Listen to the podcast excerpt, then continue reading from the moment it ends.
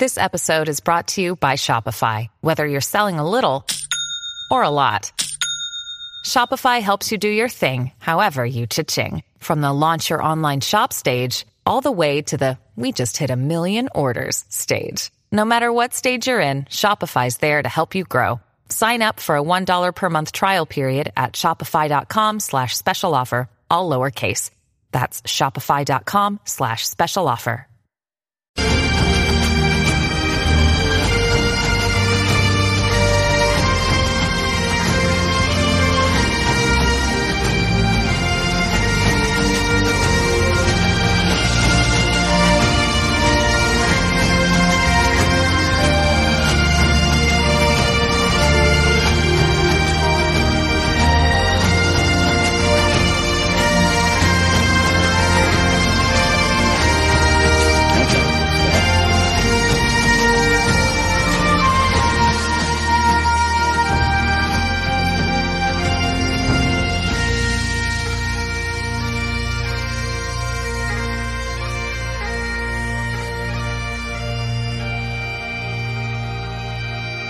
I had to reuse this awesome music. It's still the new year. It's first Friday.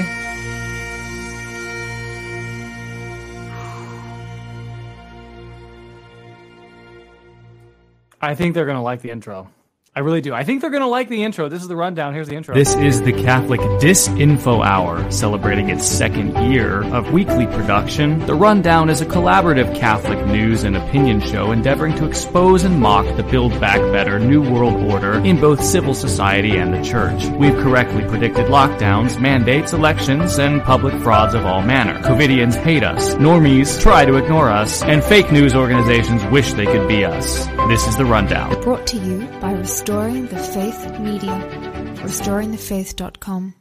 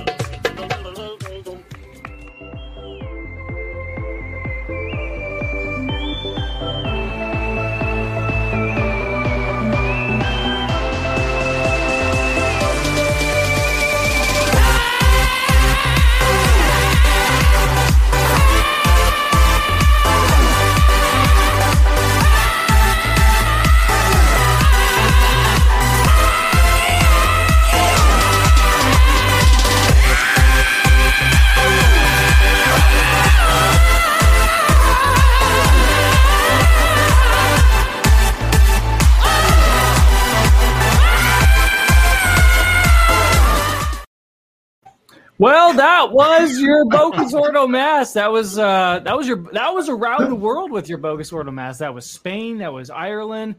That was Minnesota. with backwards feet. I mean, that was awesome. with backwards feet. That's great. I mean, that was okay. So, uh, Sorry, tonight. This this happy first Friday. Happy first Friday. Happy first Friday. Friday happy New Year. Happy New Year. Good to be here. Top happy story tonight. Happy New Year. It, speaking of the, the Feast of the Epiphany, here's how Senator Ted Cruz described Solemn it. anniversary this week. Uh, and it is an anniversary of a violent Fine. terrorist attack on the Capitol, where we saw the men and women of law enforcement demonstrate incredible courage, incredible bravery, uh, risk their lives uh, to defend the men and women who serve in this Capitol. We are grateful for that courage. We appreciate uh, the selfless sacrifice uh, of the men and women who, who keep us safe. Okay, and then one day later, he goes on with Tucker, and he says, "Mea culpa, mea culpa, mea maxima culpa." You called this a terror attack when, by no definition, was it a terror attack. That's a lie. You told that lie on purpose, and I'm wondering why you did. Well, Tucker, thank you for having me on. When you aired your episode last night, I, I sent you a text shortly thereafter and said, "Listen, I'd like to go on because." Uh, the way I phrased things yesterday, it, it was sloppy and, and, it was frankly dumb. And I don't and buy that. Whoa, whoa, whoa, whoa! I don't buy that. For, look, I've known you a long time since before you went to the Senate. You were a Supreme Court contender. You take words as seriously as any man who's ever served in the Senate. And every word you repeated that phrase. I do not believe that you used that accidentally. I just don't. It's, so, Tuck. well, what do we think? Do we think that uh, Ted Cruz is controlled opposition? Do we think Ted Cruz kicked James out of the stream? Oh well, you Do know he almost think... got away with it. He almost got away with it. There we go. uh, how Ryan? Help me understand this. How many parties are there in the United States of America? One. one right answer, and the answer is one. right. I thought Ted Cruz was going to save us all. You know what? I, I have to be honest with you guys. In in the 2016 election, I was living in Los Angeles at the time. I had a Ted Cruz sticker or a banner in my front yard. Ted Cruz. I gave the guy some money, and I, I I was one of the never Trumpers. I was like, oh, we have to stop Trump. You know, he's going to kill babies. He's a Democrat, whatever. Ted Cruz. I repent of that now, uh, however many years later we are. I repent of that. Ryan, is Ted Cruz controlled opposition, or more importantly, is Tucker Carlson controlled opposition?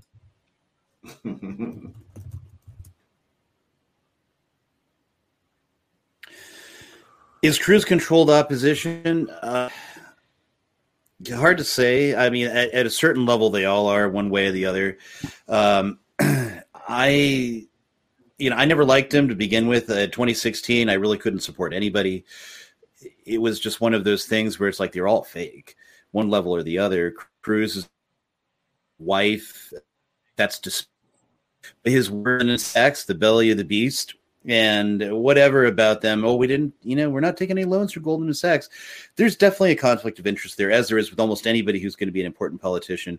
But this particular instance is, you know, I don't know if it's Cruz trying to play sides there's one party and he's trying very much to show hey i'm the guy in this one party i'm the important and uh, to me right along with the meta narrative that's being proposed that a january terrorist attack on par with 9-11 or like pearl literally seeing it, it's sheer mental insanity the type of things these people are saying. Um it's those things where I don't know what their mindset is, but what we actually saw was a bunch of misfits jump in to the Capitol, and one guy grabbed a podium. Some people fought with police. People who actually committed crimes should be charged with crimes.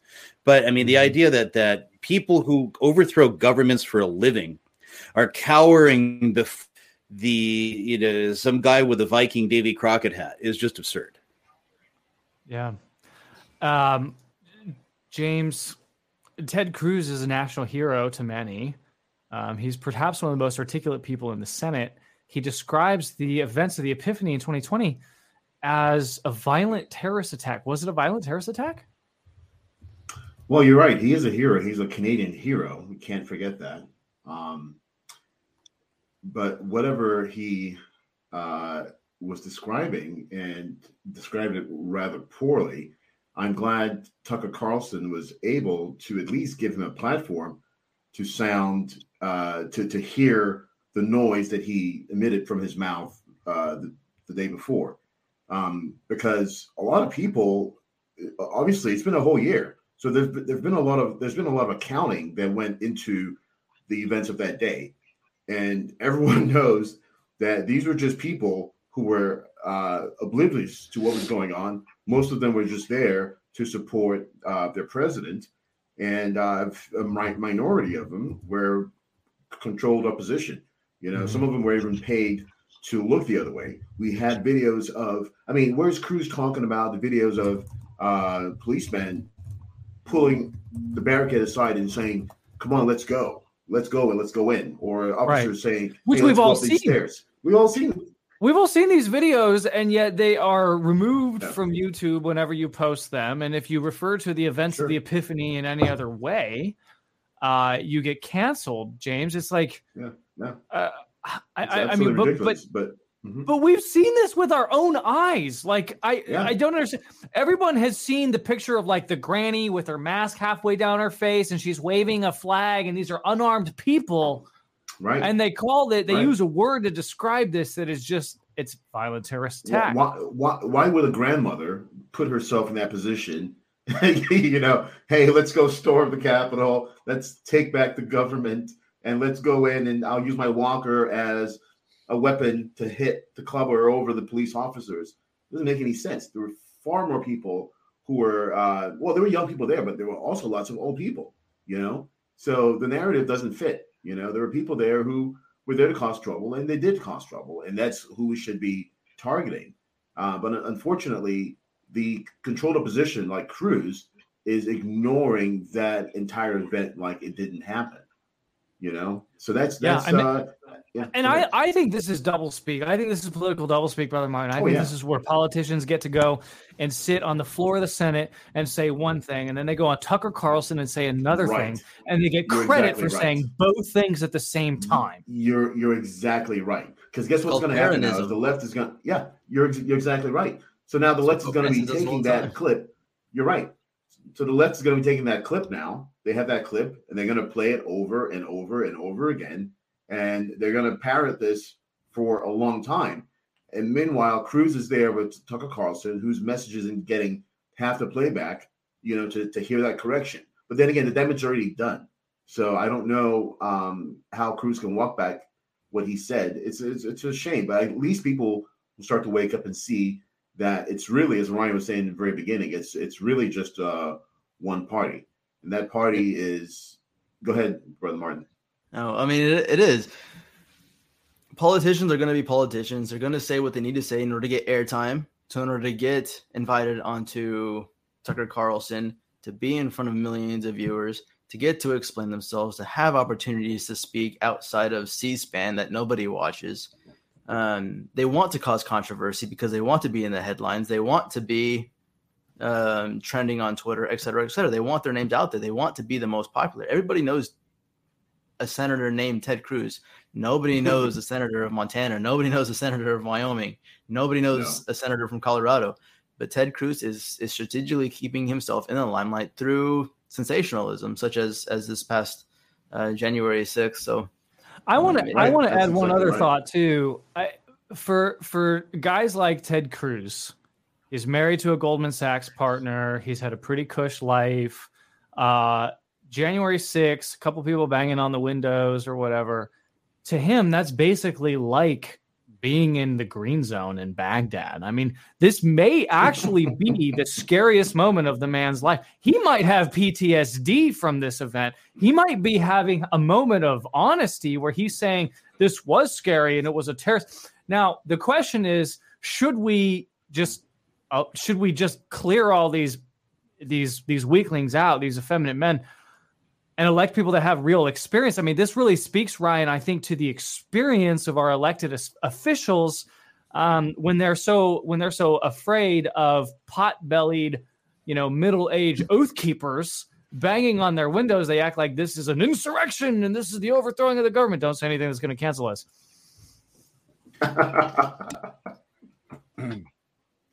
um, I need you to repeat that. That wasn't coming through on my my end. Oh no.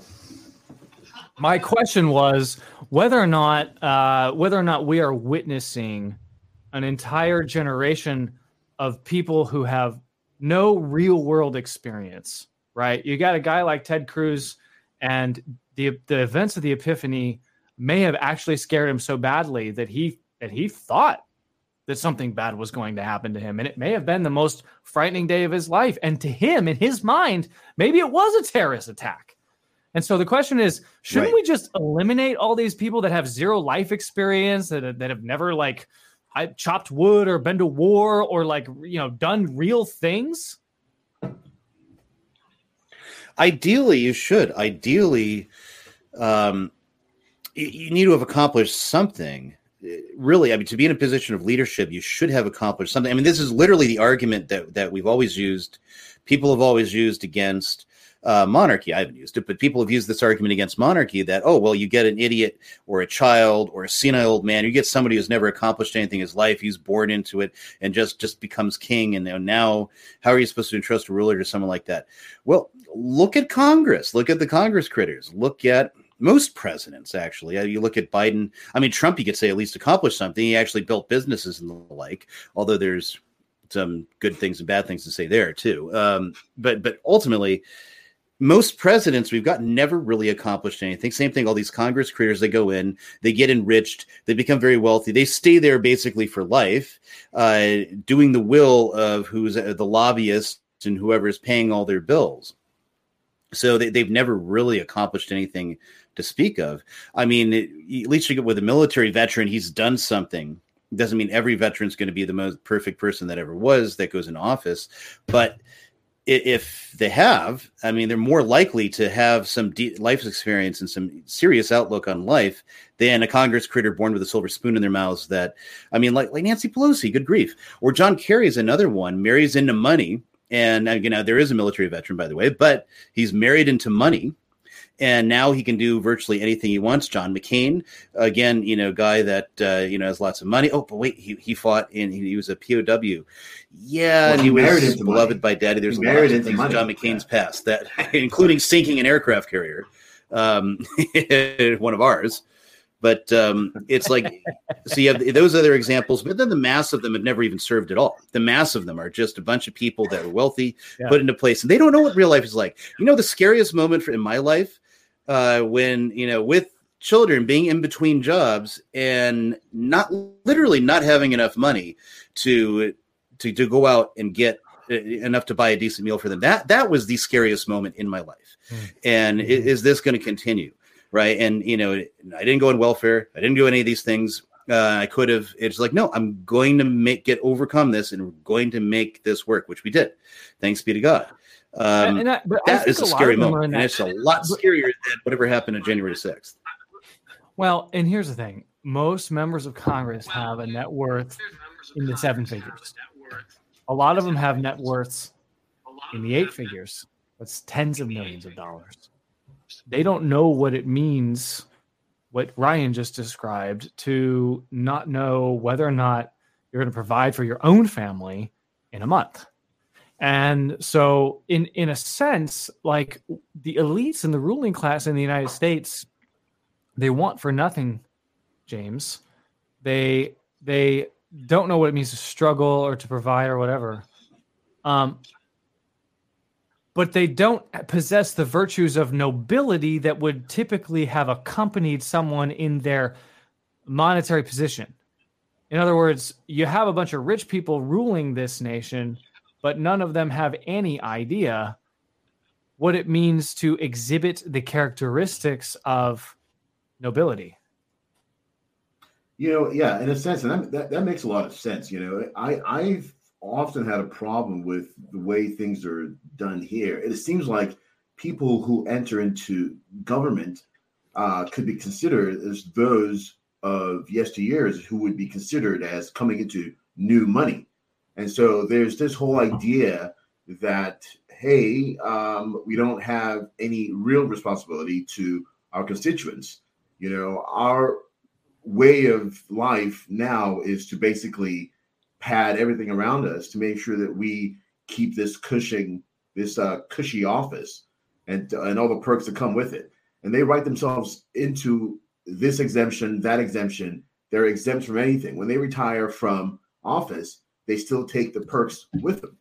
You know, and so for them, you know, there's not really a stake in uh, listening to their constituents. Even somebody as bright as um, uh, Jeff Sessions in the position of authority as Attorney General, look how he incompetent, utterly incompetent he became.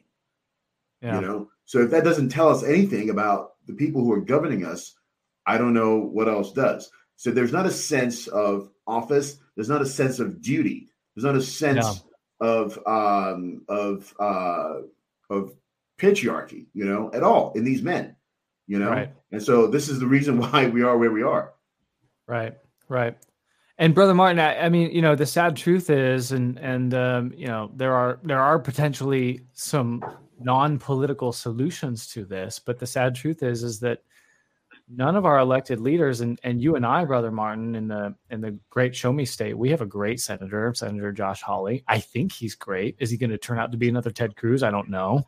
Tom Cotton seems like he's unreliable now. How many good ones are actually out there? But none of them are truly invested in the long-term success of this country. They're invested in their next election cycle. Absolutely of course. And then the question arises: What are we invested in as voters? What are we are, are we invested in as, as citizens? Um, of course, I bring a perspective a, a, bit of eternity, asking how are we supposed to live our lives? How are we supposed to approach uh, talking about politics, and what are we supposed to hope for? What are we wanting to gain from our discussions about politics, and then putting them into practice? How are we supposed to vote, et cetera, et cetera? I think I've always said on, on the run on the rundown that I mean we live in this life to to get to heaven first and foremost. Of course, we want to establish some sort of uh, civil society that uh, promotes the Catholic faith, that is orderly, that is structured, um, and that is conducive to spreading the Catholic faith and holding its principles, et cetera, et cetera. Um, but the reality is, each of us don't really live long enough to be able to go from ground zero, which is really kind of where we are, and, and to build that up. Um, so, what should we hope for? We should hope for planting seeds in our children um, in the next generation um, but also looking forward to dying as martyrs, looking forward to, to, to laying down our lives and, and living incredible sacrifices, inspiring sacrifices, so that we can inspire the next generations uh, to take up the cross and, and, to live Christian lives. I mean, I think a lot of, of the of the first generation of Christians who had really no hope of success in a civil order.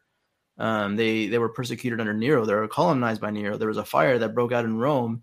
I, mean, I guess it was his fault, but he decided to blame it all on the Christians because they were new and everybody hated them, and so hey, let's just blame it on the Christians and then just kill them all. But the mm Christians, how did they react to these these these persecutions, these calumnies? They took it, and as Tertullian says, the blood of martyrs is the seed of Christians. Yeah. Um, so that's, that's kind of my my in a sense a dualism of, of looking at politics. What is the solution, practically speaking, intellectually speaking, philosophically speaking? You know, the philosopher king, et cetera, et cetera. What are the virtues that you know a leader needs to have? Fine, but what are we really, really to expect practically right now? What are what what can we really hope for right now? And then right now right. Is, is, just to to speak the truth, to live the truth, and to be beaten for it. Well, uh, here's the truth that we probably won't be beaten for. Continues to be a pandemic of the unvaccinated, so we got to make more progress. And for patients who still haven't gotten your kids vaccinated, please get them vaccinated. Look out for their interest here. It's the best way to protect them. And for parents with kids too young to be vaccinated, surround your kids. So, so he says to surround your kids with vaccinated people. You know, I don't know what to say here without getting banned off of the you know the Big Brother, James. Uh, there are. I'll say it this way. There's an article that came out in one of the left leaning rags. I, I, don't remember which one. I think it was uh, Atlantic or something. And it said that women single women are now lying about their vaccination status because men are not pursuing vaccinated women because they think that they're infertile. They're like, no, I don't want. I want to have a family someday, lady. You made a bad decision. You're broken.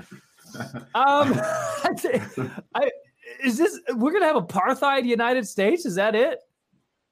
You know, it looks like that. And kudos to these men who are not as uh, sheepish as I thought they were. And we're talking about a younger generation, right? You know, so maybe uh, you know, 18 to to 26 to 30 or who, whoever these uh, whatever this uh, demographic is. But that's that's pretty impressive, and that's exactly what we should be doing. You know, we should be doing this a long time ago. Um, you know, the good Lord said, you know, increase and multiply. You know, and that's that's exactly what we're supposed to be doing. And you can't increase and multiply with somebody somebody who can't, you know, help you to, to, to that end. You know, so um, I, I I know it's it's uh, starting to be a problem with um, I, I, I guess Tim Pool, um, the podcaster Tim Pool, um, yeah. had had uh, some sort of um, uh, link today on how 20, uh, 2021 saw a decrease in birth rates um, around either it was in the U.S. or around the world. Did any of you catch that?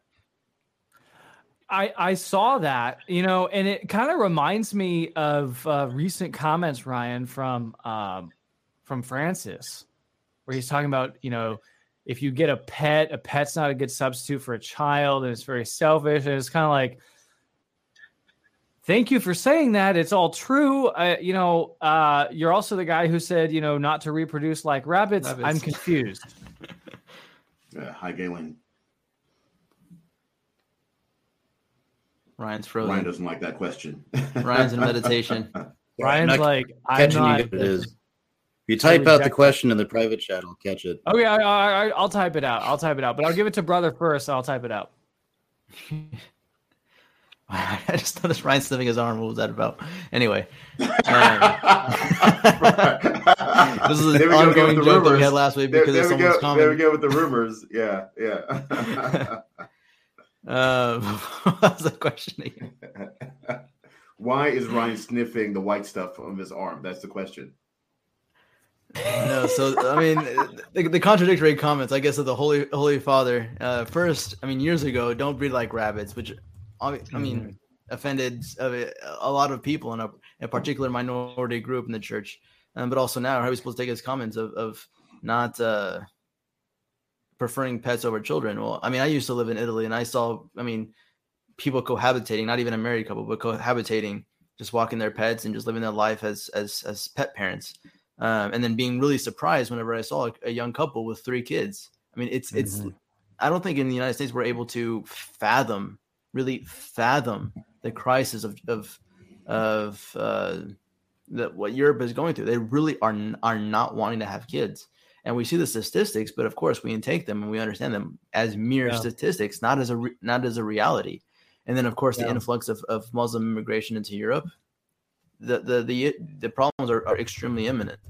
Um, but of course, the Holy Father isn't helping, and of course, he's also kind of destroyed his credibility in contradictory comments these last eight nine years of him being pope. That none, nobody really even pays attention to him. No one really really understands both whether the progressive or or traditionalists or whatever the role of the papacy mm-hmm. anymore. Thanks to him, uh, because the pro- progressives really know that he's just talking out of both sides of his mouth, and the traditionalists know that he's talking out of both sides of his mouth. Uh, I mean, it's the, emperor's it's word. The, no it's the it's the Ted Cruz thing where he says one thing on the Senate floor and he says another thing on Tucker Carlson. he hopes to get credit from both places. Ryan.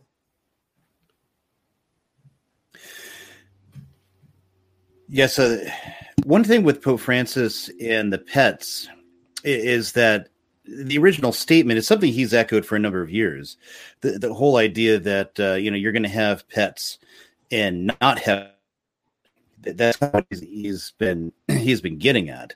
So the um, and he's not wrong in that either. You know, it's actually fun to see the same people usually celebrate everything he says that are saying, "Oh, how terrible for for him to say this and mock him," you know, whatnot. But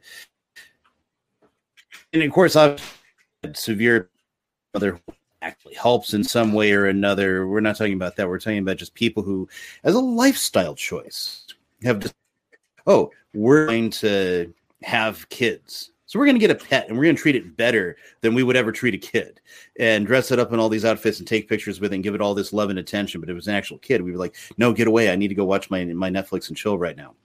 So, you know, on that state, not wrong, it but it's like so many other things, not wrong on something. He's undermined any credibility. He's got guys supporting all the same people that want and not and abdicated the the church's role in teaching the world in teaching uh, government what they ought to be doing. He, he's he's stepped right out of that role and said, "Nah, nah, we're not going to do that." Oh, U.S. bishops don't chastise Biden.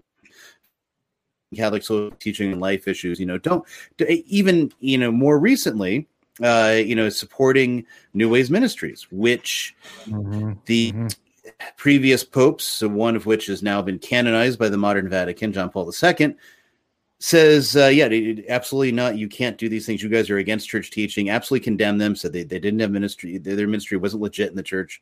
Now, all of a sudden, they uh, Francis has them put in and the whole synodity of synods and more pre-synods and whatever else. And they're now, they've got a letter of support from the Pope. Um, and so, and the what, whatever he does, can lines with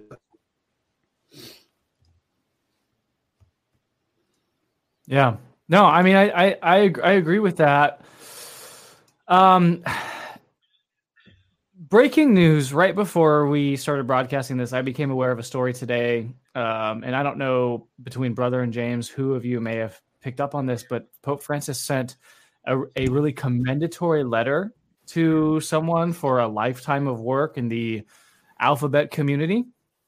And um, well, Father James Martin picked up on it. James, you're nodding. It looks like you saw it. I mean, this is a guy who says, Who am I to judge early on in his uh, pontificate? And he continues to echo the talking points of the alphabet people. Well, we know that um, Pope Francis has invited James Martin, or at least held some sort of private audience with James Martin, and James Martin continues to mislead people on the teachings of the church in that arena. So we can only deduce from everything that's going on that this is very purposeful. It's not accidental. And this lady, I gather, um, had lady. I call her lady, but in actuality, she's supposed to be a nun. You know, Mm-hmm. Uh, so this this nun, and uh, correct me if I'm wrong, she's still in the news article that uh, was is being shared around. She still has some sort of a habit on, you know, which is mm-hmm. very confusing. Additionally, right? And so these are the kind of pe- kind of people that uh, Pope Francis is putting forward as the idea of what the church should be embracing in the future. Um, and this is very damaging It's damaging to uh, the to the message, you know, that has been constant teaching of the church, because people now are even more confused. It gives Pelosi, Biden, all those leftist Catholics uh, more ammunition to continue to come after uh, those conservative Catholics, if I can even use that term, you know. Uh, mm-hmm. But it, it's it's something that is it's damaging and it's very embarrassing of course, James Martin um, is in a position now that I, I, think he might as well be named a bishop very soon. You know, this is kind of kind of uh, what I think this is all uh, going to end up being. Is we're looking at uh, kissing the ring of James Martin. Yeah, uh, and that's what's so disturbing about this, brother. This is emboldening the alphabet people like James Martin, and this is coming all the way from Rome. Absolutely. Um, I think one of uh, Pope Francis's mottos or modus operandi, if, if you will, is the meaning is in the gestures. The, the he, he, he's a pope of gestures. He's always in front of cameras, doing something for, for photo opportunity, and and tries to evangelize according to his ideology through photos, through videos, et cetera, et cetera, through one-liners on his papal audiences, et cetera, et cetera. So to take these people that have been condemned explicitly by popes previously about their sexual morality, about the sixth commandment, um, and to send a letter saying, "Oh, we want to hear your voice," et cetera, et cetera, um, in this internal church matter, as if you were a part of the church, um, sends a message to all alphabet people, to all, uh, to their organizations, and to those who have been condemned previously for the same reasons that somehow the church seems to be reconsidering the sixth commandment. The church can never reconsider the sixth commandment. Um, but that's the message he's sending.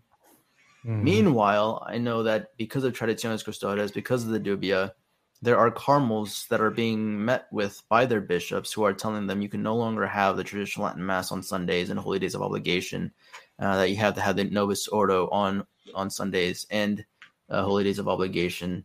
And we will meet later on to discuss how further we can implement Traditionis Custodes. So mm-hmm. on the same day where he's reaching out to the alphabet people and telling them we want to include you in our church, he's looking at the traditionalists and saying, "Get out." So these two things are happening simultaneously. Uh, oh, speaking of James Martin, he was on Fox News recently. Yeah, if that's where people are, but I think also the church needs to bring us to a higher level. I think that's why, uh, Father, you're also seeing in the Catholic Church a return to so many of our ancient traditions, Latin masses becoming very popular among young people, isn't it? Uh, yeah, I mean, among some young people, I think the the numbers are still pretty small, but I think once again, it's it's meeting them wherever they are, um, and it is you know sometimes in the Latin Mass, but more often in the vernacular. And what did you see his face? oh, yeah, no, the, the numbers are so small; they're minuscule. It's it's basically all yeah. the young people that go to mass yeah. are go to Latin yeah. mass, uh, effectively hundred percent. I don't know. I mean, I, I don't know. I don't know too many young people that go. Uh, well, maybe I'm wrong, but I don't know, Ryan. I why is Fox News asking James Martin about the Latin? like that is such a our, what world are we living in?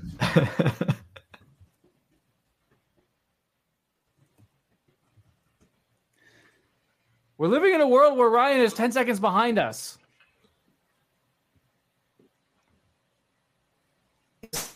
Well, frozen. Well, yeah, yeah. now, now it's 20 seconds. Yeah. It, it brings it does bring everything head is it does bring head. Like if this group is so minuscule that it's really that important. Traditionis custodians why bring in jailers of the tradition to basically tell everyone all right well you're all going back to the novus ordo. We don't care what you think or what your spirituality is these other types. So it's um you know it, it's like one of these inversions. Fox news they have a line that actually they're actually looking at some part of the reality that the Vatican doesn't even want to look at, and James Martin certainly doesn't want. Uh, to figure bats. The, the whole discourse really shows the lie. Why is it if we're Church of a in mercy and sinning and all these stupid lines they brought out in the last five, six, seven, eight years, um, why is it that they're bending over backwards or for for the alphabet they're not, uh, you know, they, they want to just literally kick all traditionalists out of the church. You're going to conform, or we're just going to call you schismatic and the new Catholic blood to spy on you. And You're going and report you to the bishop or even the civil authorities. Yeah. We have Canadians who watch this show.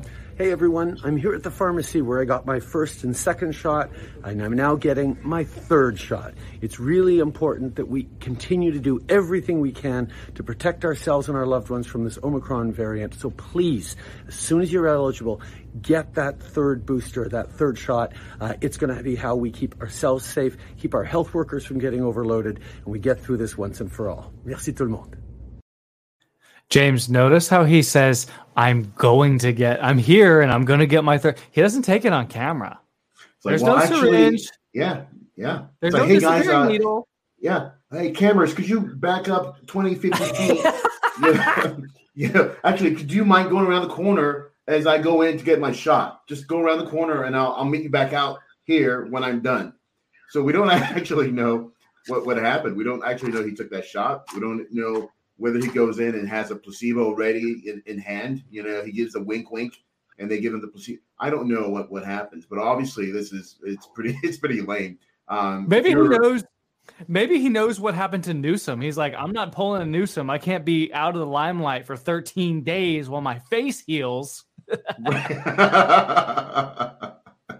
know, that's that's a very good one too. You know, um, you know these these guys are carrying on a charade, and it's very it's very it's spinning out right now. People are seeing through this masquerade. A lot of people actually on that video uh, you posted, were uh, at least on on Twitter, he was getting ratioed uh, for, for that. So it's great that people, the Canadians, are waking up. But I don't know how. I mean, that's going to benefit them. It's, I mean, I mean, too late. Yeah, you're right. A lot of Canadians are waking up, and a lot of Canadians watch this show. Parts of Canada are locking down again. That's why, effective Wednesday, January 5th, the province will return to a modified version of Step 2 of the roadmap to reopen. These time limited measures will help blunt transmission and preserve our hospital bed capacity. Measures include reducing social gathering limits to five people indoors and 10 people outdoors, requiring businesses and organizations to ensure employees work remotely unless the nature of their work requires them to be on site, closing indoor dining at restaurants, bars, and other food or drink establishments while permitting outdoor dining with restrictions, takeout, drive through, and delivery closing select indoor settings, including theaters, cinemas, and museums, but permitting outdoor establishments to open with restrictions. Closing in. They allow outdoor places to open in January in Canada. What it, uh, like outside of ice skating? What the hell are you doing outside in January in Canada? Like well, technically, I was looking up some weather in Canada, and it's warmer in Canada right now than it is where I am. So, I mean, I mean, this is Canada's locking down. In the meantime, in Italy, I forget which city this is. They said you can't have fireworks for the New Year, and this is what the Italians responded Did. with.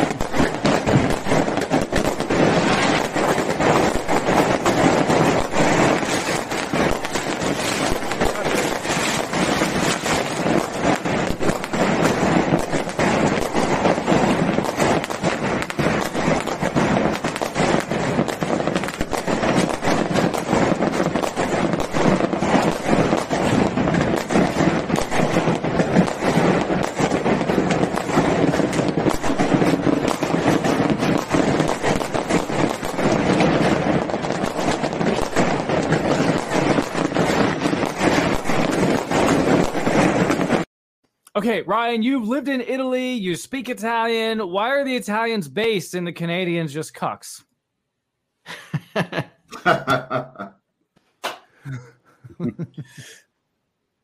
Basically, Italians are so based because so many centuries government or incompetent government. That includes when it was under the papacy. At least it was bad government you could kind of you got along with whatnot. And um, you get to the Italian national in in seven. But we're basically the avoid now it a now it's a complete Masonic takeover of government.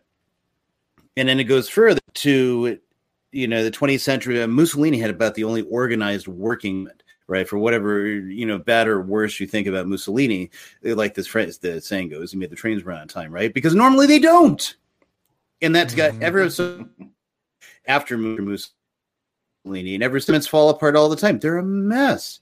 Now, Italians, Italians are a mixed bag. They're they're not perfect. They're you know, I love them. I love living there, but it's as much as we'd love to say we're perfect. Uh, they're perfect. They're not, and um, it's it's one of those things where it's government and they know how incompetent government is. And government's going to tell you you can't do something which all common sense should be able to do. They're just they just don't care. So and, that, and that's there's a basic common sense most italians have. When it gets uh when you start going against that say no we're following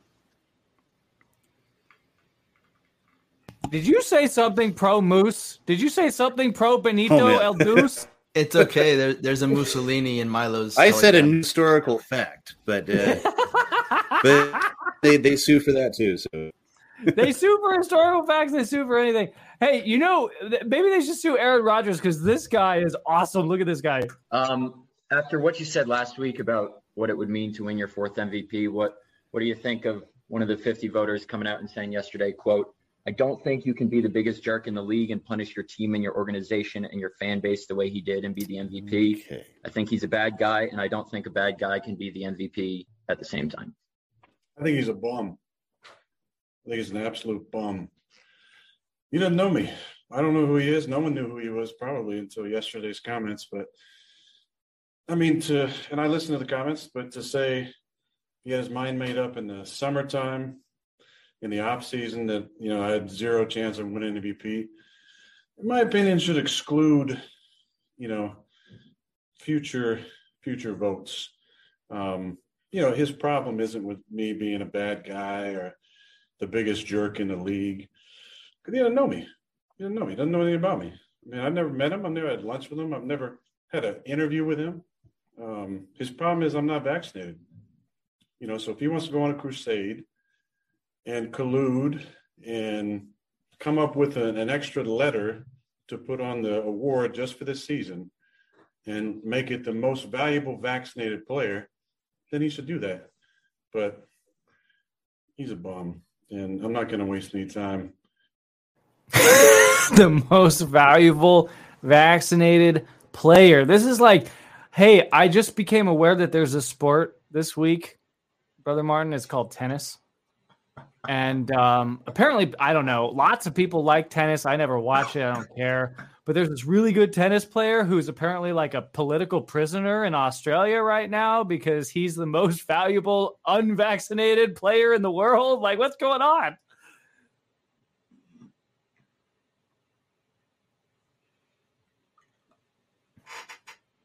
We have no audio. We can't hear you, brother. Sorry. Uh, no, no matter what country you're in, if you're watching soccer, you'll see some player make the sign of the cross, whether when he enters or exits the field, scores a goal, whatever. There's like one one person in tennis, and he has, happens to be Orthodox. This guy from Serbia. Um, I can't even pronounce his name because, of course, it's Serbian. Uh, it's all Slavic and stuff. Um, all consonants, no vowels. It's not my kind of language. But anyways, he st- he stands up, doesn't doesn't get the jab, and all of a sudden he, he turned into some hero going into Australia. Australia, I mean, lockdowns. I mean, it's basically one massive concentration camp. Um, so he decides to, to to try to apply into some tennis tournament and tries to go there and finds himself in trouble. I mean, from Serbia to Australia. Djokovic. Djokovic, Djokovic there you go. political prisoner, James. He's he's being held in some internment area. His visa is being canceled. Uh, he has he has a uh, some kind of waiver, a medical waiver, some kind of waiver to the vaccine. He's I, I guess he's the best tennis player on the planet, and he's not allowed to compete because he doesn't have the unholy sacrifice of the jab. Yeah, this is really fascinating. A lot of people don't realize. I mean, so we, we've been talking about um, soccer players collapsing the last, you know, three, four, five months, but all of a sudden, uh, this guy steps into into the arena to enter into the Australian Open, and now the world is paying attention, and this tells you how much of a big uh, figure this guy is you know, I mean, don't take offense to this. You know, American football is great, but then you talk about tennis, the entire world is actually paying attention to tennis. And so this has become uh, a huge embarrassment for Australia because there are at least 26 players who applied for an exemption, uh, but yet they seem to have targeted Djokovic and told him he was going to be denied entry. And now this guy is locked in some sort of uh, uh, quarantine hotel doesn't have, uh, from what I've heard, at least doesn't have Windows. Is not. They took away everything he had, left him with his phone, and so uh, messages going back and forth. And now his father releases a statement saying, "Hey, you know, uh, you guys are uh, an embarrassment to uh, to us, and this is not just about my son. This is about you know the seven billion people in the world. This is a problem because my son is unvaccinated and you've targeted him. And uh, you know we're not going to basically quiet down. So this guy's father appears to be really based and uh, he's making a big stink out of this. And that's the way to do it. He had cameras on him today. He had uh, uh, basically uh, you know sitting out in front of a camera and, and basically communicating this to, to everybody so now there's there's a huge spotlight on uh, how all this is going to be resolved and of course, they're saying lawyers are saying, well, they're eventually going to have to allow Djokovic to play, which I think is the right thing.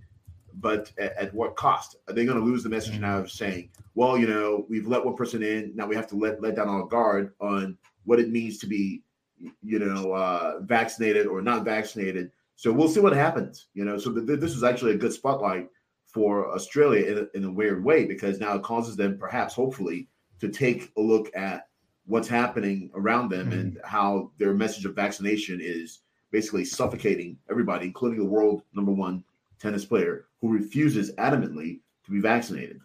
Yeah, I mean, you would think that this would be super embarrassing for Australia, given the fact Very. that like they've made the news recently with, you know, all uh, the internment camps that they have, and and them throwing people who are testing negative into the internment camps because they because the government says that you were exposed or whatever, or you refused to test or or, or all of that. Ryan, um, in terms of Australia as a continent, as a country, um, they're probably they're they may not be the worst in the world, but they're amongst the worst. Do you think that Djokovic is going to have a an impact in how Australia behaves going forward, or are they going to continue to build their internment camps? I don't think it's going to have any impact on anything. I think, honest to goodness, uh, they're just going to keep pushing forward in Australia, and it's all the crown countries are really like this. You look at New Zealand, again, Australia, Canada. The government in Canada is absolutely wretched. Um, it has been for some time. The I, I, could take it back to a Canadian author, Michael O'Brien. If anyone's read him, he's he's Novus Ordo, and but his writing is very interesting, and a lot of his work, you know, details kind of the tyranny of government. And, you know, even though the guy was Novus Ordo, loved John Paul II, thought these things were like the greatest things ever, at the same time, he's seeing kind of all the movements in the church that are leading to the worship of the state in these places that'll give into the state. So I don't think this athlete is going to do much to change anything going on in Australia. It has to be a mass movement of the people and I and there's so many people that are so brainwashed into worship of the government in Australia as well as in other other crown countries that they're just oh well well whatever it takes to go along we gotta we gotta do that you know it's uh, put another shrimp on the Barbie I guess. So we're not allowed to have shrimp anymore uh, you know animal protein shrimp uh, you know soy shrimp whatever on the Barbie. Only on your birthday um, Ryan. Only on your birthday.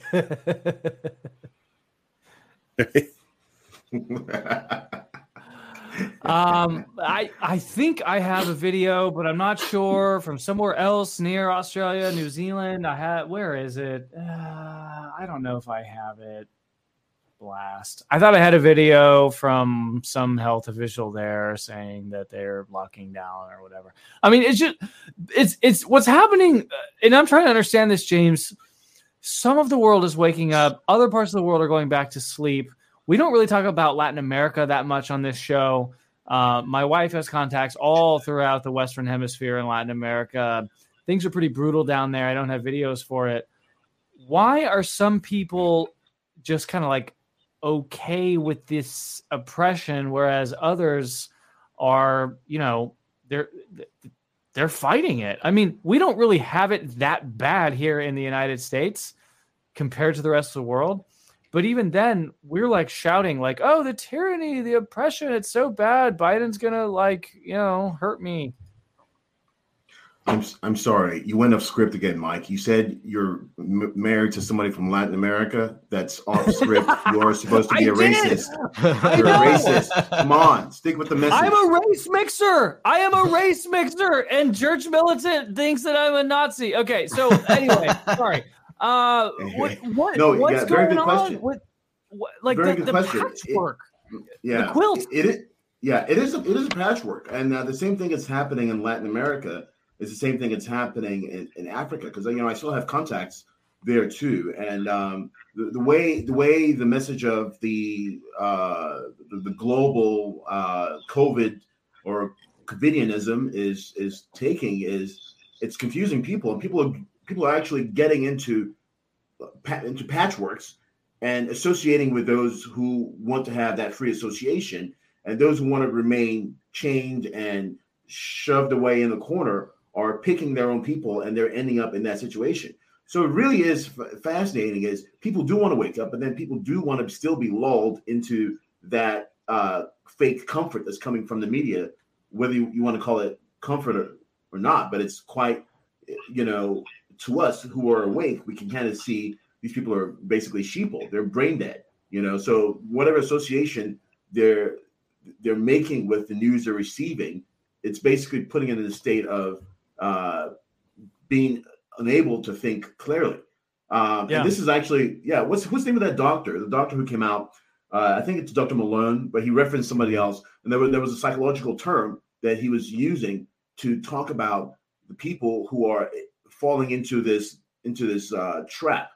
Basically, there's not a way out, you know, because they form some sort of disassociation with reality, um, and that's kind of what's happening. So people people who do have that ability to wake up are waking up, and it's happening Latin America and Africa, you know, uh, various places around the world, but it's not cohesive enough to push to push back you know? So it's it's fascinating. the disassociation with reality i think this is a brilliant point. I want to kick it over to brother martin.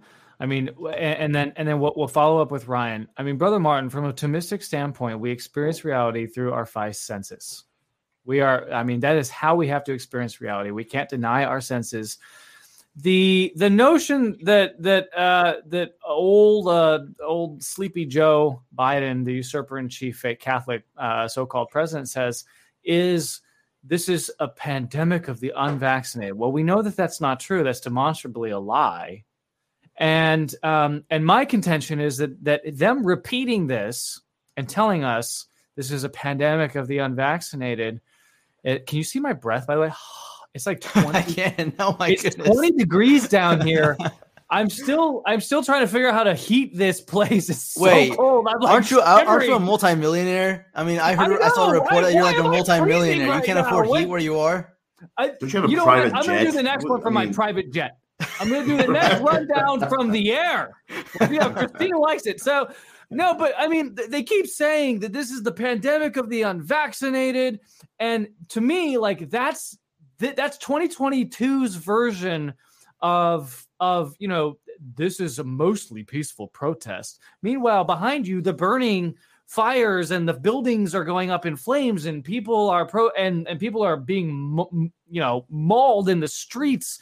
So what they're doing this disassociation from reality they're trying to get you to disassociate what your eyes and ears are telling you. And most point what your common sense is telling you brother martin we as as Thomistic creatures, as Catholics, we have we all we have to go off of is our five senses.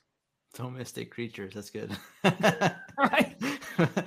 but I, I don't know if it's it more actually it's more of a level of propaganda versus like marketing strategies because I mean, growing up as a kid, you saw Nike symbols, you saw Adidas symbols, you saw Nikes, you know, just do it and and you think that like if you wear Nike and you wear Adidas while you're playing athletics in middle school and high school, that's you're somehow more prepared than all the other kids who are wearing something from Walmart or Target, you know. And so I think it's like the power of the the repeated slogan that they're really banking on to really convince people um, that it's the pandemic of the unjabbed, that it's it's their fault somehow that all the things that we're suffering is their fault. So it's somewhat between propaganda and yeah, something that you experienced in 1939 Berlin and since you know it's all their fault pointing to a particular group of people it's all their fault for their own decisions. It's their responsibility. It's their fault. And all the consequences that we impose upon them completely just.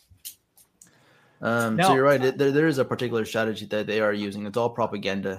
And I want um, I want to kick it over to Ryan because I, I believe that in order to implement communism, either in a region or a country, or worldwide, a, a worldwide uh, communist, bloodless communist revolution that we're witnessing right now, one of the first things that they have to do, or one of the one of the integral things at least that they have to do, Ryan Grant, is they have to con- they have to break down the connection between your mind and your senses. Because if they can if they can convince you to believe a disreality an anti-reality then they can convince you that communism can work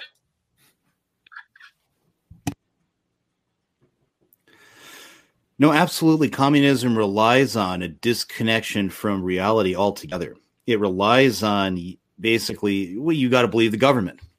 and everything the government is doing is absolutely scientifically correct and perfect. That's one of the things in, in the essentials of uh, Marxist Leninist um, communism it's uh, there's actually books on this, and if you go through and read some of these, they make it clear is divorcing people from reality is essential. Of course, I mean the way the terms they put it in is helping them see the you know the deeper reality of uh, you know the, of, of materialism, and you know the perfect correctness of communism. That's kind of how they put it, which really, and it comes down to the way I put it. You got to divorce yourself from reality and looked at it from the way they see it, which is a dictatorially atheistic and materialist vision of the future. There are plenty of people who profess to be religious, profess to be Christians, profess to be Catholics, that they're communists. What they're really telling you is we're communists, we don't believe in God and whatever belief we have in God is subordinate to this materialistic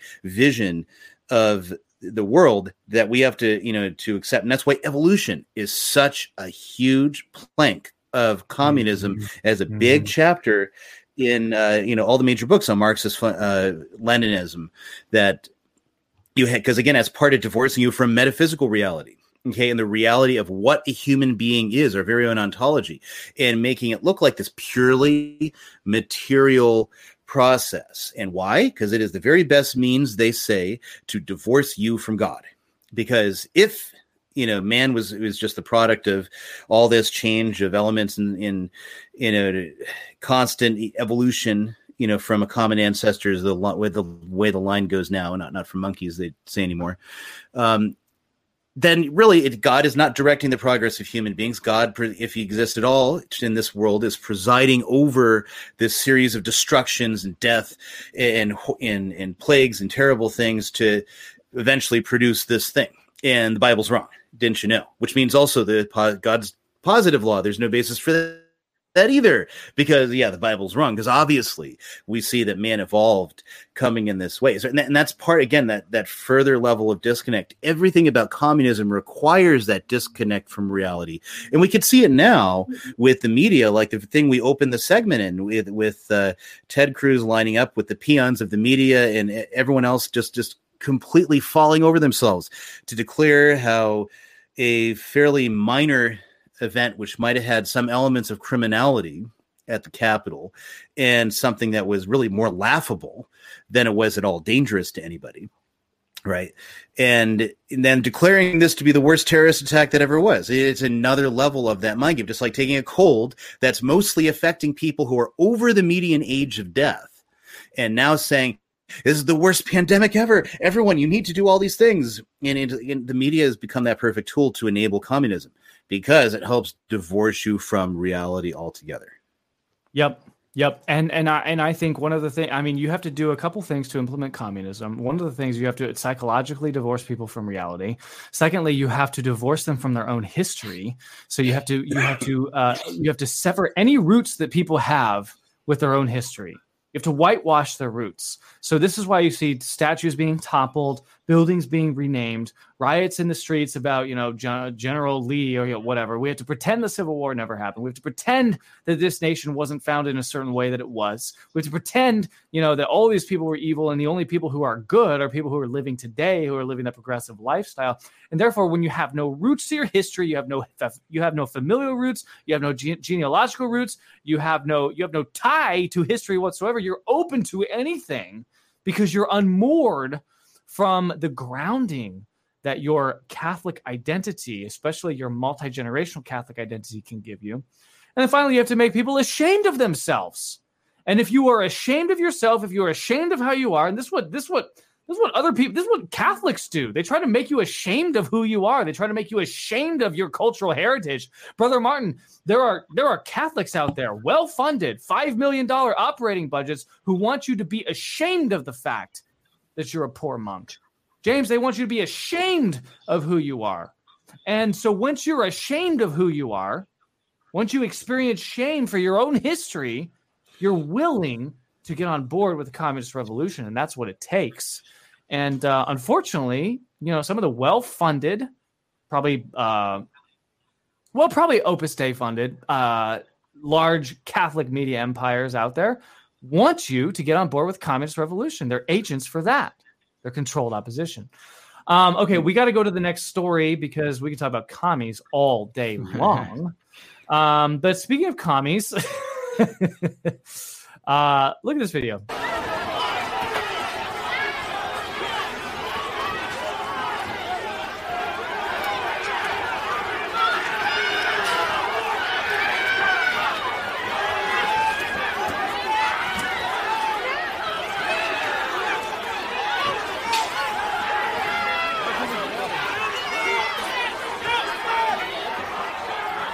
Stop. Very good.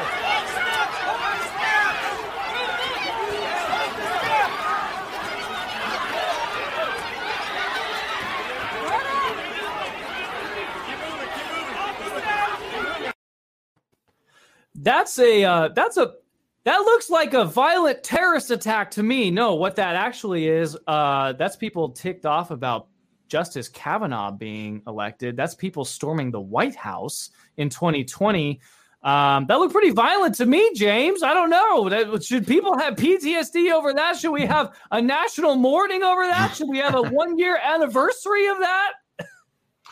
you know, just watching that video reminded me of how much of January 6th, 2020 was a terrorist attack. Oh, I'm sorry. Uh, what was I saying? Of course. This this is insane. this is insane. You know, it's the opposite. You, this is exactly what they're creating this this association with reality, right? And so we were told that uh, you know, protesting Kavanaugh, uh, you know, uh, hearing the process of his hearing into uh, that that uh, Supreme Court uh, justice seat that was open is was an act of terrorism, you know, and people were somehow told, you know, if you go out there and protest this whole, you know, thing that um, you know you're you're basically doing you're doing the right thing, and it, it's it's it's madness, you know. I remember sitting there watching this whole thing unfold and was wondering when anybody was going to do something to actually curtail what could possibly happen. But watching the events of January 6th, I sat there going, well, this is pretty normal. You know, this is, you know, people are actually upset and they should be. I didn't see people, uh, you know, creating a situation where they, they would have to be, you know, turned around and escorted into paddy wagons waiting to take them away. Whereas, uh, go backwards to 20, was that 20, uh, 2019, you know, the, the Kavanaugh hearing, I was like, where are the paddy wagons? You know, shove these people in there already. They're, they're creating such, uh, you know, um, a mess. I mean, there were videos of people, right, going into the Capitol and sta- staging whatever. I mean, you showed only the outside, but there were problems of people. Uh, sorry, there were videos of people in the Capitol actually staging a a, a, a, a sit-in, right, in people's offices. Senators' offices were taken over, but nobody batted an eye. They welcomed. They fed him. They fed him pizza. You know, they ordered drinks in for them. You know, and uh, they let them harass Republican uh, senators and uh, you know uh, congressmen. You know, but that that was supposedly okay. That was that was nice. That was that was something that uh, was very patriotic. But turn around yeah. to January sixth, 2020, and hey, you know, if you venture within 300 feet of the Capitol, you know, they, they they did a radius scan, right? They basically are coming after people who are on the grounds, not necessarily people who are inside, you know, and they're saying, well, you guys were part of a terrorist attack. And Ted Cruz, obviously now, is the front man for the Republicans yeah. coming out with this message and trying to create a trying to create this Hegelian de- uh, dialectic that uh, well, you know, it was bad. Oh wait, no, it was it was I, I misspoke, and that's just a huge problem. Well, let let's just let's take a moment. Let's have a moment of silence for the events of the Epiphany in 2020. God bless America, my home, sweet home. God bless America, my home, sweet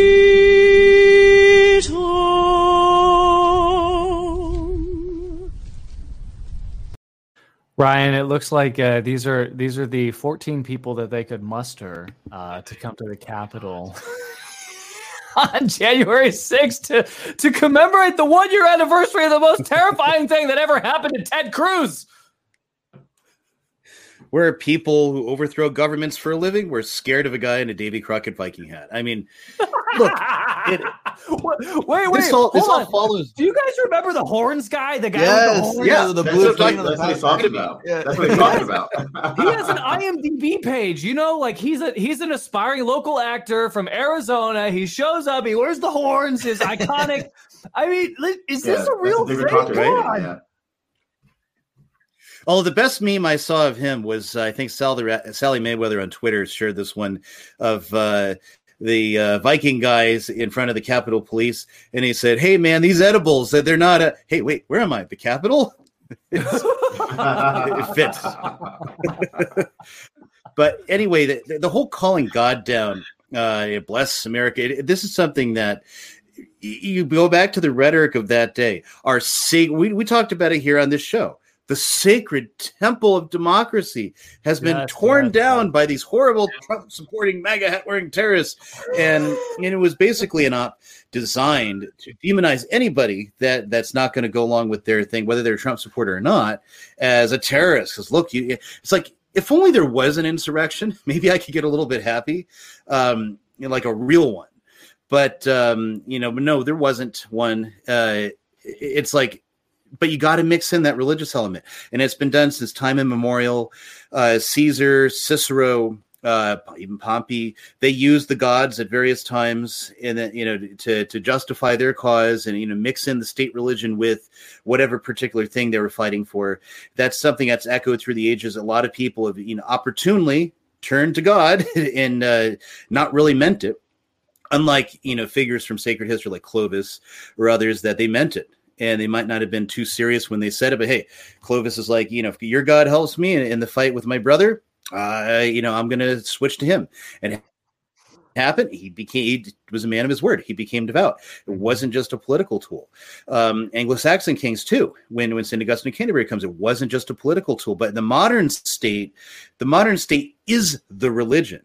And so it uses this veneer of god and then you know it's the one giving the religious diktats from on high. That's what happens when you have separation of church and state. You create this vacuum because there's no such thing.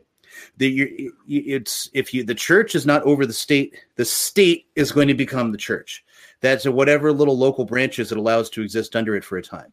And that's exactly you know where it is. So that intertwining of religion and you know just like after 9-11 you saw the same thing saying god bless america and all this stuff mm-hmm. completely leaving out the fact of the chicanery going on in the background or the very evil things we went and did on the basis of that attack and are you know are still doing. Mm-hmm. That was COVID phase one, basically, when you get down to it. Yeah. So yeah. that is the uh, biosecurity state leading, leading to the uh, leading to the health security state. Brother Martin, you look like you want to jump in on uh, separation of church and state. Well, something differently. What what Ryan uh, t- tipped off here was about the church becoming the or the state becoming the church, state becoming the religion.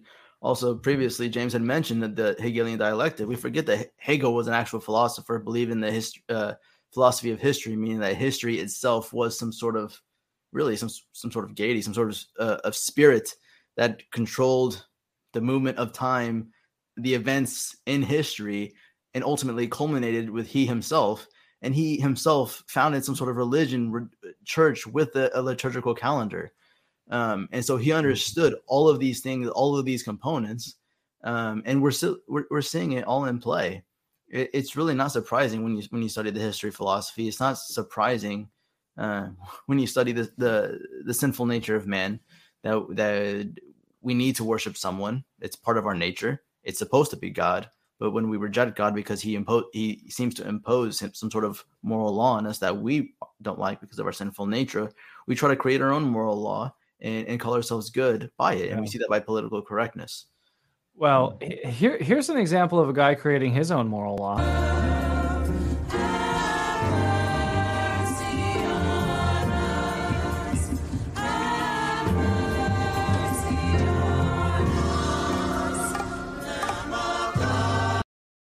Whoops!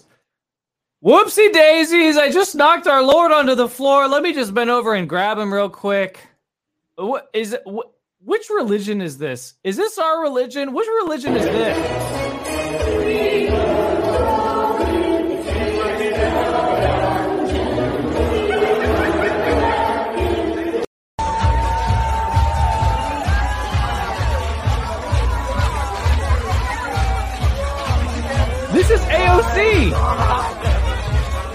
This is AOC down in Miami partying without a mask, hugging people with no masks. No, no, I, I mean, no socialist distancing. This is AOC. What?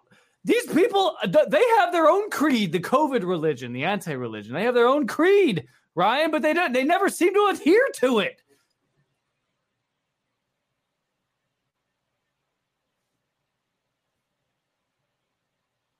Ryan, we have no audio. James, they never adhere to it. No, you know what's funny is uh, all right. I'm good. I'm good. yeah, there's this obsession about you know rules for them, but not for us. Rules for thee, but not for me.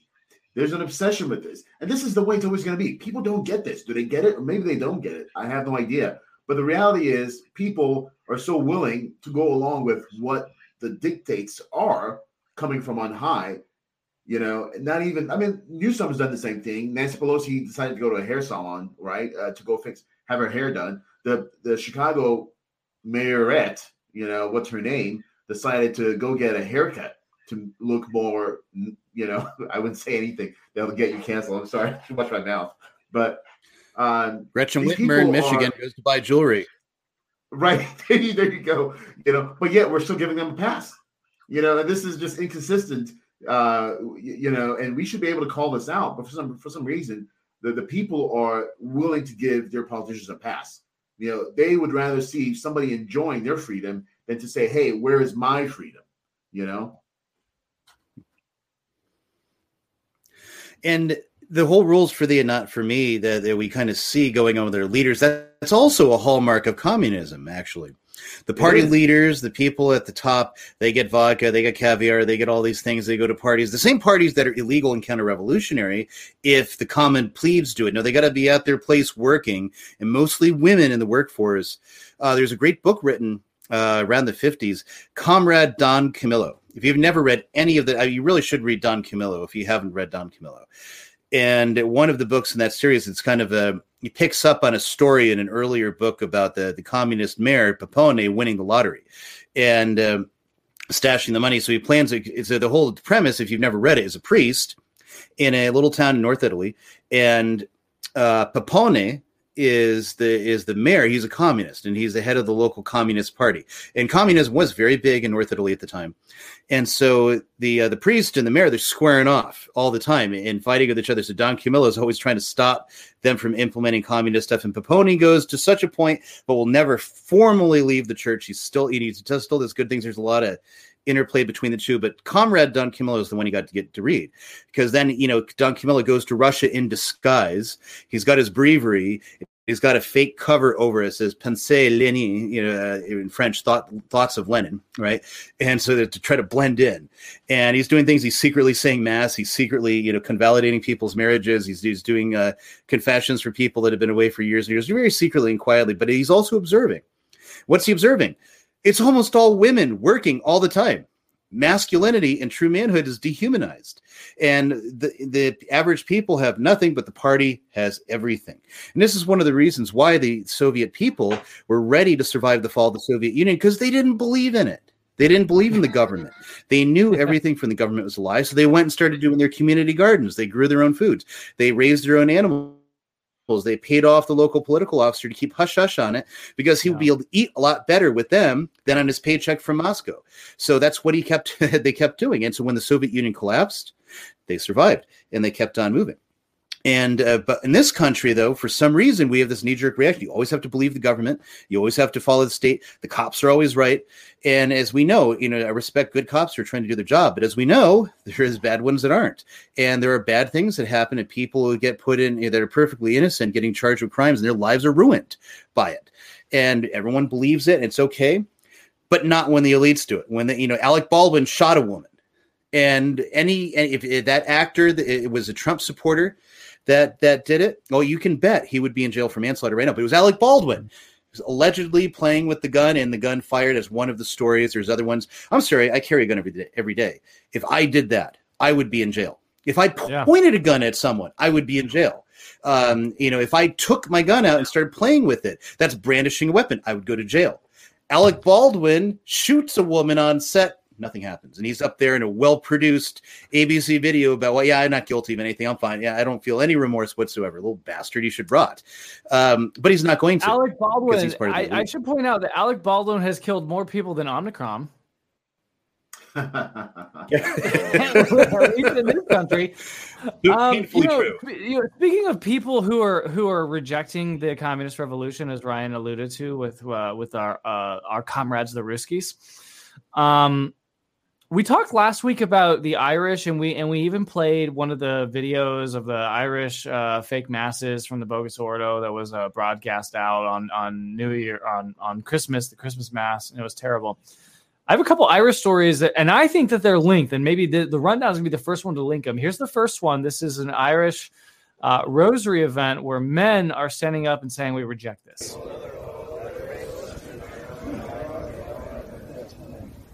Hail Mary, full of grace, the Lord is with thee. Blessed art thou among women, and blessed is the fruit of thy womb. Now, uh, within a couple days, and I'm looking for the video. I I, uh, I didn't label these correctly, so I'm trying to find the right one. But within days of this, James, the Grand Lodge in Dublin caught flames. So you have men kneeling down, praying the rosary in Ireland, and then the Masonic Lodge catches flames. Do you think there's a do you think there's a coincidence there? I sure hope that those prayers it up to heaven, and it apparently looks like uh, it was. And what a lot of people fail to realize is the power of prayer really is very effective. And so, if you come to prayer with a pure heart and you make that offering, you know, our Lord will come to your aid. And sometimes it may not be when we want it, but sometimes it is when we want it. And these signs are meant to lift us up to continue to fight a little bit harder, you know. And so, um, absolutely, when I saw that video uh, of them praying, and then the you know the uh, the, uh, the the actual story came out that the Masonic Lodge had uh, caught fire, I was thinking, well, that's something that uh, is good to pay attention to. That's what happens. Probably, yeah, I, yeah. I think this is the this is either it's either this video or this is uh, Kazakhstan, which we're going to get to, or, or Kazakhstan, or I'm not sure how to say.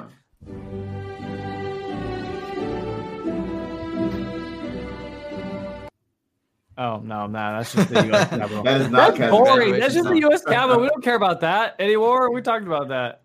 Where is that? No, but no. Look at this guy though, getting arrested. Wait wait nothing. Nothing mate.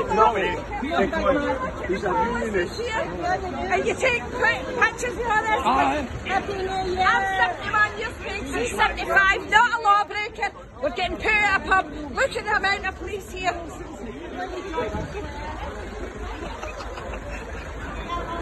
One van, two vans, three vans, four vans, five vans.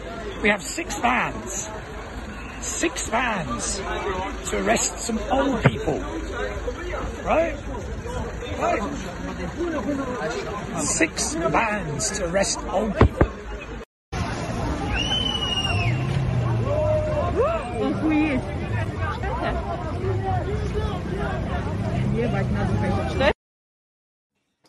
That last video was the CIA working in overdrive. Uh, you can see uh, you can see resistance fighters in Kazakhstan or Kazakhstan. Which one is it, Ryan?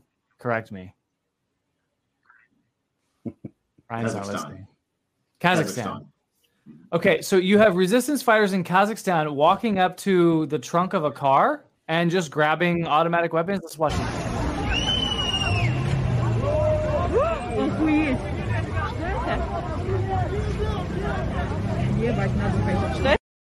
Yeah, there's a civil war happening there. I think I have another video where the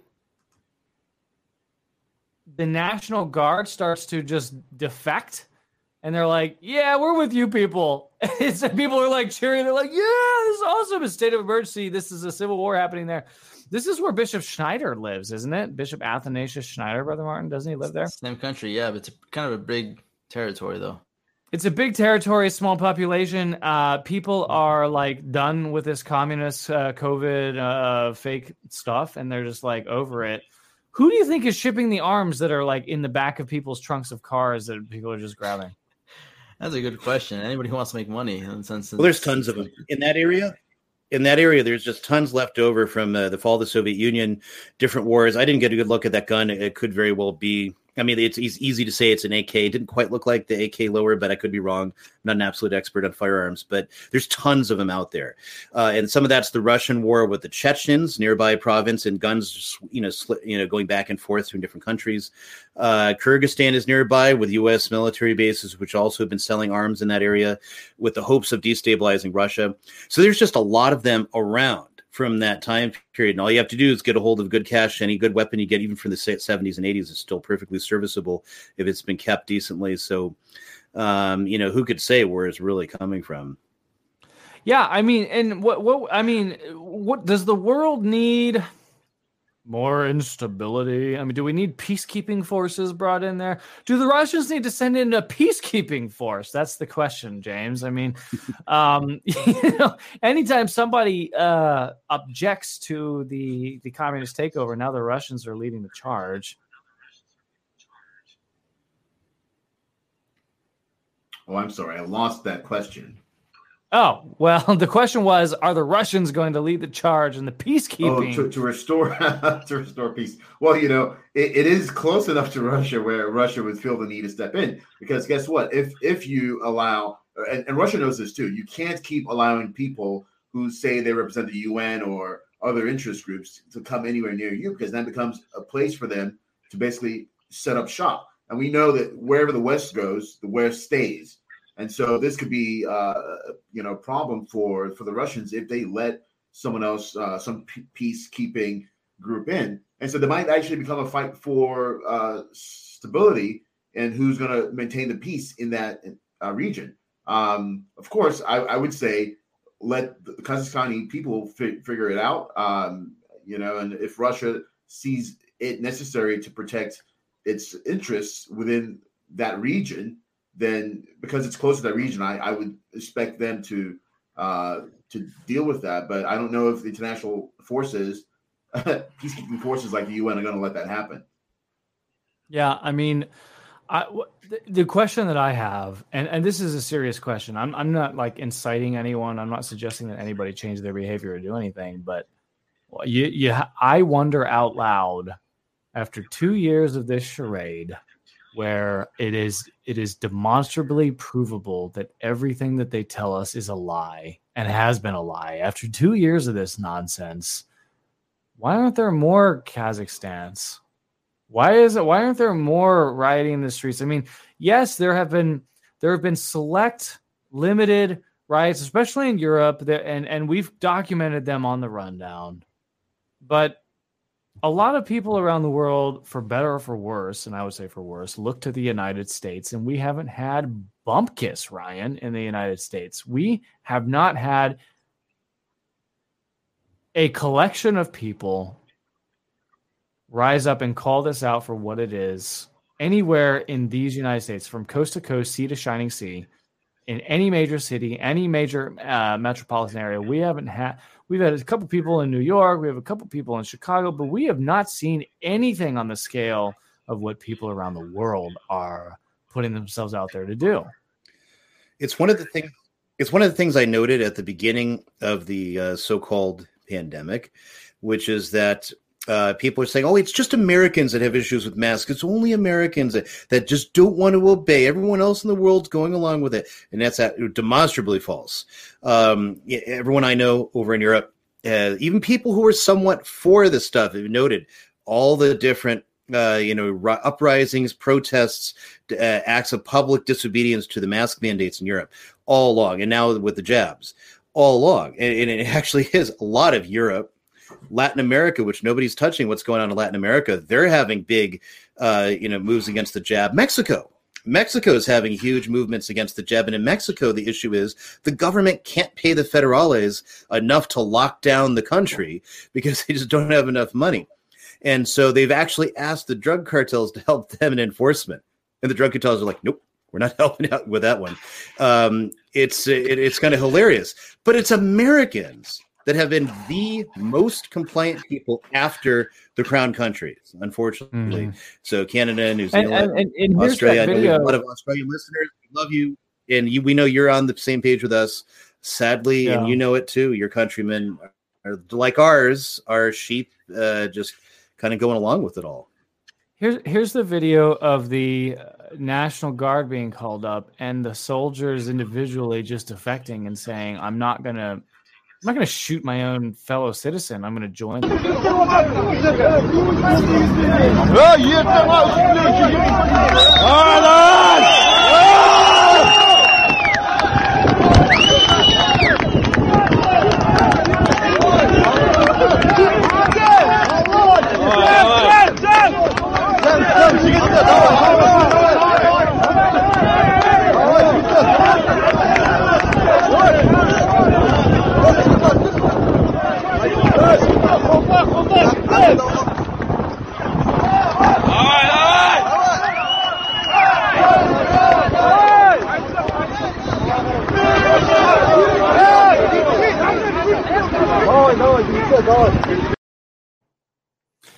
Uh, contrast that with what I mean.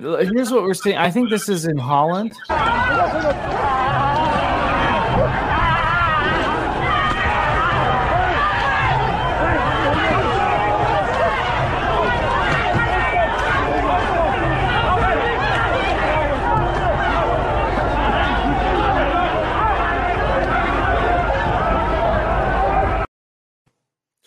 That's People Amsterdam, are- by the way. people are willing people are willing to put their bodily harm i mean i mean a dog mauling you is much worse for the integrity of your body than omicron um, and yet people are willing to risk having a dog maul them james in order to stand for what they believe to be the truth uh, which is that this is all a big hoax Unfortunately, uh, yeah, unfortunately, we're going to see a little bit more of this, and it's going to get worse. But honestly, it is encouraging. It's disheartening to see the uh, police state act in this way, but it's heartening enough to pull people together to see that they need more numbers in order for this movement to be effective. Um, now, what might give people that impetus is seeing something like that. Unfortunately, you know, seeing their fellow, you know, uh, citizens enduring such a thing. This might put them in the situation of waking up and going out there to confront this evil. Uh, it's been going on for two years, and two years too long, um, and it's really a state of uh, degeneracy that the, the West, the pur- purported uh, West of civilized civilized people, you know, is in this position.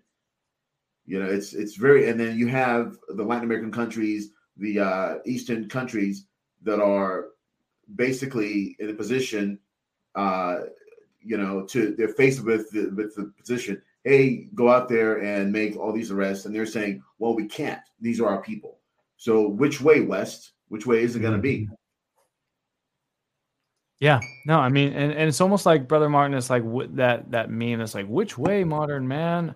Do you care about how you live? Do you care about your ability to worship God in peace? Do you care about your ability to provide for your family and raise your children and educate them? Or you know, do you want do you want the state telling you how you must comport yourself and which uh, science you must believe and which social media platforms you're allowed to use and what you inject into your body? When we're face to face with Almighty God, He's not going to judge us based on the actual policies that are being implemented in our states, governments, all that kind of stuff. He's going to ask us what we did, um, how we conducted our lives, the motives um, behind our actions, whether we loved Him or not. As I was saying earlier in the show, that's that's that's what we really need to focus on because I, I don't actually know if we can f- fix all the destabilization that's going on in the world. Um, I mean, I, I look a lot of the Desert Fathers and the early Christians precisely because I think the the I mean the City of God written by Saint Augustine because I think I think the world really is as stable as it was in, in early Christianity. I really do, and and so I look for I look towards those early martyrs for hope, um, and for some sort of secret into how we should really organize ourselves now and and and behave ourselves now and and and ask, ask really asking them what, we- what we should do, seeing seeing an example in their lives of, of what we should do even now. Uh, form Christian communities, help each other, um, love each other, obviously, um, keep the traditional Latin Mass, live. Um, or, I mean, pr- pray and discover the secrets that the traditional Latin Mass really has to offer, because we, we've obviously have forgotten a lot of a lot of those treasures. Um, it's easy to get caught up and worried about the destabilization of the world because politics is very, I don't know, aggressive in its presentation to our minds. It's very impressionable. We think about an impending war, and so we get worried because there's physical violence that will come result as a consequence. And of course, being temporal creatures as well, we we we fear temporal violence. Um, but as our Lord said, you know, fear who can kill the soul more than who can who can kill the body. Um, it, it really it, really is an opportunity for us to show the rest of the world um, that we're not afraid, that, that we know that there's an eternal life, that we know that God exists, and that we know that we live uh, faithful to his commandments, that um, we will live for, forever with him in the next. Um, it's a great opportunity for us to give testimony to the Christian faith. Um, the question is whether or not we're doing what we need to do in order to give that testimony, or whether or not we're just being some sort of temporal preppers where all we're, we're really, really concerned about are the temporal needs of our families and of ourselves and um, just just really just being yeah temporal preppers, or whether we're actually trying to use this opportunity to grow in virtue um, and to really stand out as Christians as something that's out of this world. Good question. Good point.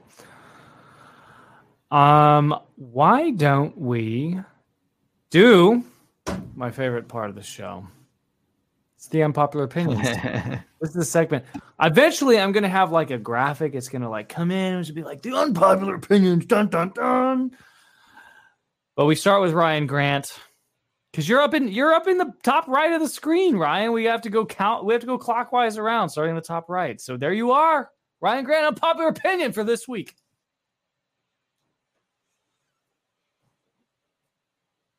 We can't hear you. You're muted, Martin. You're muted. All right, there. Sorry, sorry. Uh, I didn't want you to hear while I was typing and stuff. Um, to follow the trend of the last couple of weeks, I have to take a dig at Mike again. So, uh, pizza is the greatest food ever. The most versatile, oh, customizable, one of the very best foods that has ever been invented. And uh, I just, I just choked on that. Oh my god! Oh, oh. That would hurt, brother Martin. Uh, brother Martin, if you talk about pizza, that's it. We're just gonna end the stream right there. well, since Ryan stole my unpop, I have to think of a new one. okay, let me. I mean, real quickly, a, uh, a, a new unpop off the top of my head. Might have to recycle an old one. um. I mean, given the impending doom, I just heard some news today from a from a recent Carmel that's not looking good, in the sense that they met with their local bishop and um, it's it's just not looking good. He's looking to implement Traditionis Custodes on this uh, Carmelite convent, um, and just not, it's just not looking good. I mean, there are bishops that are implementing this stuff for real, and so it's not just a matter of you know us hoping that some bishops will stand up, et cetera, et cetera, and maybe if we just hope and pray and do penance that things are are just not going to happen. As I've been saying about the 1920s and 30s, 1920s in Mexico, the 1930s in Spain, how terrible it was there, and those Christians still had hope. It's almost as if just because of uh, you know some bishop taking away something precious to us, which is the traditional Latin Mass, that it's all over. It's the end of the world. It's the end times, guys. No, it's been it's been worse before in Christian history, where, where Christians have actually died. We're not dying yet. We're not spilling our blood yet. We're just dealing with certain un- un- discomforts, and that's just the reality. Um, compared to how Christians were persecuted in Mexico and in Spain, traditional Latin, uh, traditional Latin Mass Catholics, traditional Catholics aren't being persecuted nearly as much. Of course, it's something important because it's your traditional Latin Mass. It's the, it's the faith itself. Um, but the question is also wh- whether we're going to stand up for it and, and, and try to pres- preserve it. And if we need to, sell our house and, and move to another part of the whatever country you're in to, to be closer to the traditional Latin mass to, to find the mass. Um, so I guess that's my my unpopular opinion is that as traditional Latin Latin mass Catholics, as traditional Catholics, we're not suffering nearly as much as those who are actually traditional traditional Catholics, those those Cristeros, those in early Spain, are suffering. We need to look to them as examples, and we need to be willing to give up as much comfort in, in our lives as they did in theirs to preserve the faith and to give testimony to the faith. Mm-hmm. Excellent. All right, James. Wow, this one is really going to hit hard. Okay, so I'm putting myself out there on the record because this goes into the the you know the argument that was uh, going around Twitter uh, maybe sometime early on this week, but the Anglican use is basically almost on the same level as the Novus Ordo Mass, and I say this because the very first argument uh, against the traditional Latin Mass was to have it in the vernacular and so people don't like hearing people don't like hearing this at all, you know, because when you have the Anglican use basically uh, reading as the translated Latin Mass in English uh, with the elevated uh, formal language there in the vernacular, uh, that gets people excited about being able to, to, follow along with the mysteries. But I was uh, talking to people early last week about how this is basically us playing into the hands of Cranmer and uh, Edward Edward the Sixth and uh, Elizabeth I, basically, you know, using uh, the the uh, Book of Common Prayer, and people didn't like that. So my unpopular opinion this week is the Anglican use is basically almost on par with with Novus Ordo Mass, mm. and that's it. You know, I've only been to a couple uh, Anglican use masses, and each time, yeah, I, you know, one of the things I was impressed with was the beautiful use of the English language. And I'm like, oh man, I wish that we Americans spoke English this way, the way the Brits did, at least. But um, it was, it was the, it was the Cranmer Mass with a couple superfluous words to it so I, I don't think I can disagree with your unpopular opinion, Jan. I think you're going to trigger some people though. But you know, a lot of people on Twitter, and this goes to what my popular opinion is going to be. A lot of people on Twitter this week are like, okay, trads and normies, I've got the solution. Let's just do the bogus ordo in Latin with some lace and some smells and some ad orientem and some communion on the tongue, and everybody, let's just compromise. Now I was thinking about that and I was thinking, like, okay, I don't have uh, a lot of my books are still packed because many of you know that I've moved recently. In fact, a lot of you know exactly where I've moved to, thanks to uh, Church Maleficent.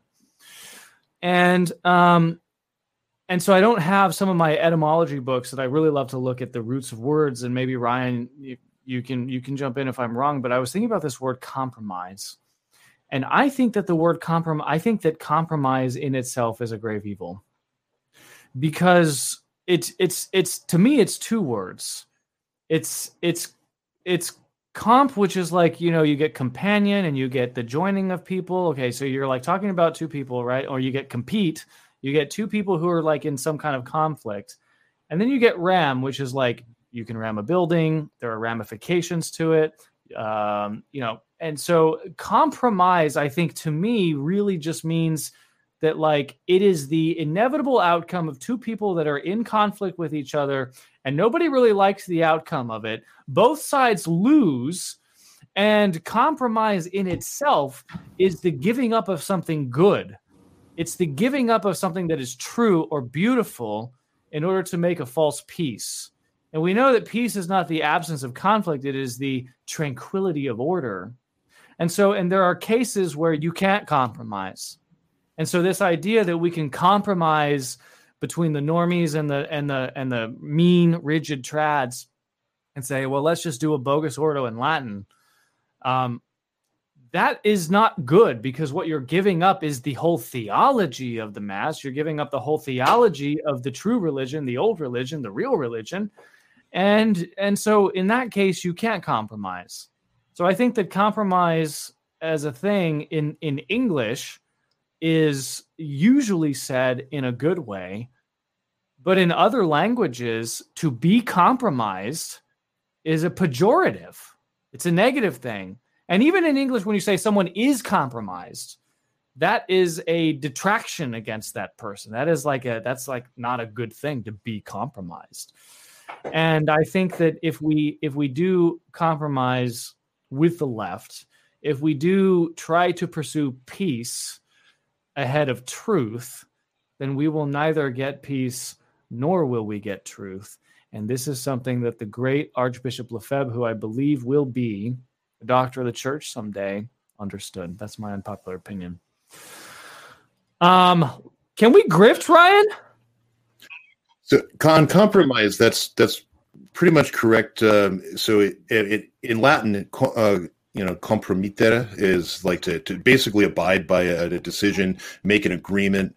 Uh, our our word comes from French compromis, and it, which is derived from that root, but it actually means to give concessions, to yield things. That is, take a loss in order to come to an agreement on something. So you got to, and that's how it runs in English, which is different from how it runs in Latin. So it's uh, it's false friend there. So you literally have to lose something to get something and and that's why the word compromise there are contexts where that can be a good thing but i think in in the way in which it's presented to us you must compromise and this that and the other thing it actually means yielding something that's incredibly important. Mm-hmm mm-hmm mm-hmm. So does that mean i win or lose Comprometido in Spanish also uh, means to be engaged or betrothed. Comprometido in Spanish means to be engaged or betrothed. Oh, that's tough. You're definitely giving up something. You are giving up something of value if you're betrothed. Oh, dear. I didn't say you were wrong. I was just saying that's what it means. oh man, that's a good one.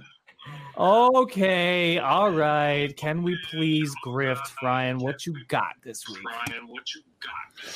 What do we got? Well, to do that, well, actually, uh, first uh, book club this month is Saint Albert the Great, and I've got a lot of podcasts that I've gotten mostly done over the Christmas break that are going to go up for the audio section, which you get to by being a subscriber. Weather has uh, complicated that. We got a, like a foot dumped on us yesterday. We had about uh, a foot collectively through several days before that. So getting down here to do all that and put it up has been and uh, edit it because my equipment for that is here has been really complicated.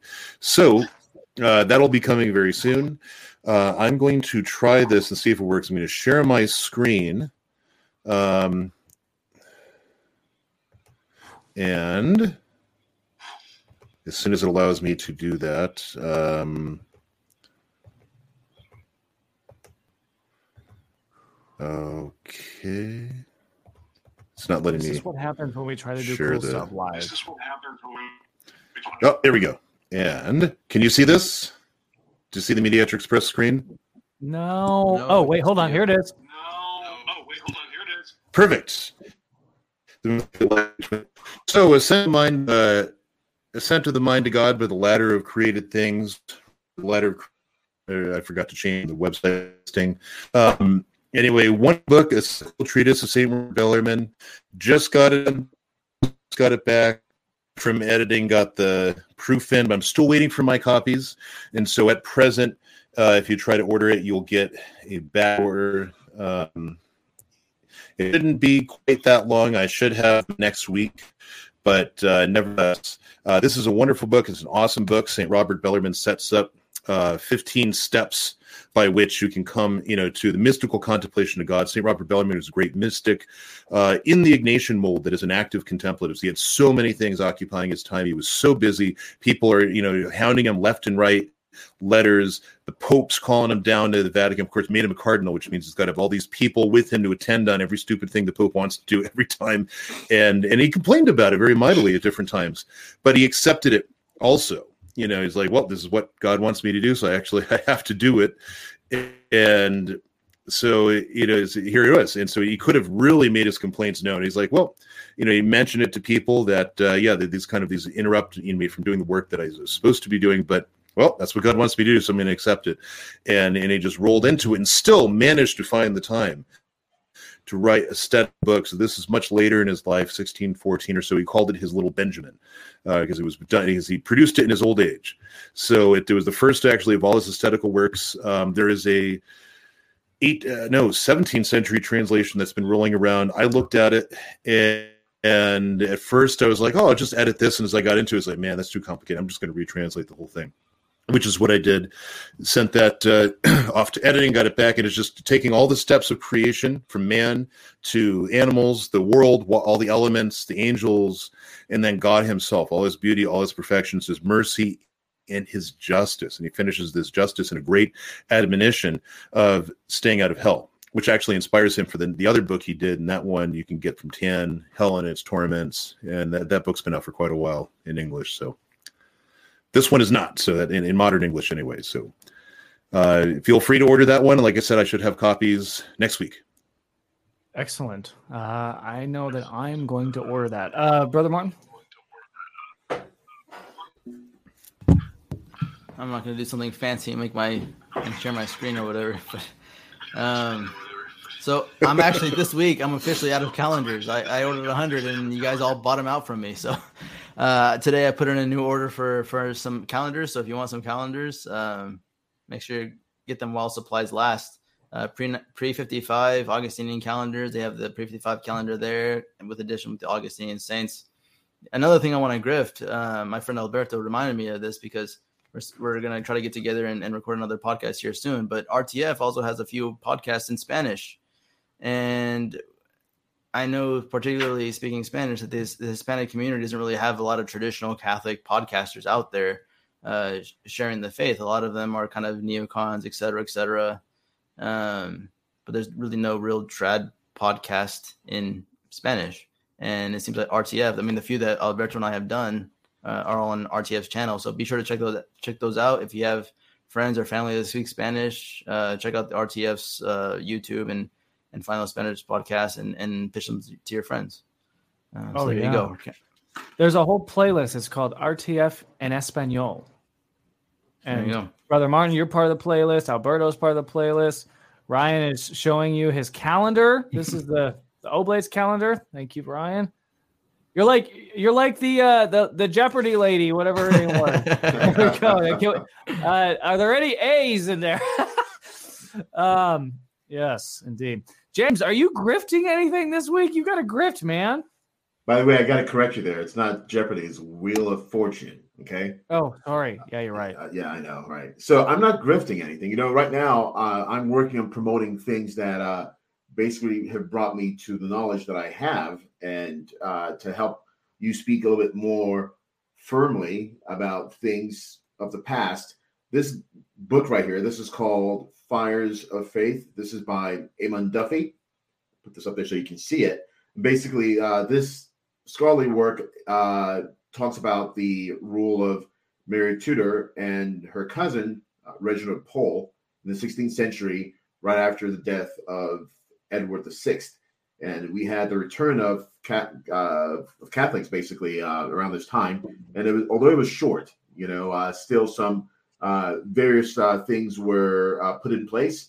And when you ask yourself why, why why is it we should we should always fight for what is right, um, this gives you historical context. You know, sometimes we might fight losing battles, and sometimes that's just what's going to happen. But uh, the Fires of Faith is a very good uh, book that brings to mind what it was like when the faith was being crushed by the Protestants and the, the sort of uh, work that was done by the people there who wanted to remain Catholic, and um, uh, through the aid of the Queen, how they tried to, to, to pull back the reforms of Edward VI and uh, Cranmer.